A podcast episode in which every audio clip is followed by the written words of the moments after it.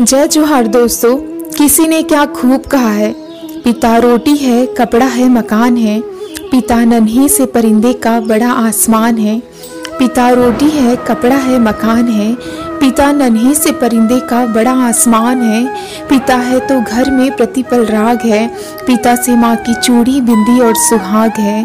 पिता है तो बच्चों के सारे सपने हैं। पिता है तो बाज़ार के सब खिलौने अपने हैं।